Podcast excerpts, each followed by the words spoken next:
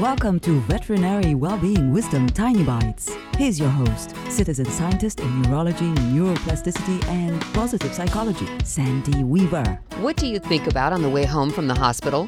Are you focused on the drive or ruminating over the day's challenges? Are you beating yourself up over a decision you made or anticipating a lovely evening? You are in charge of where your mind goes. At the end of your workday, direct your thoughts to what you're looking forward to instead of where you've already been. Even if it's just looking forward to changing out of scrubs and into sweats, find the pleasure in that thought and think it on your way home to help you decompress. For more well-being wisdom, visit theveterinarianschampion.com.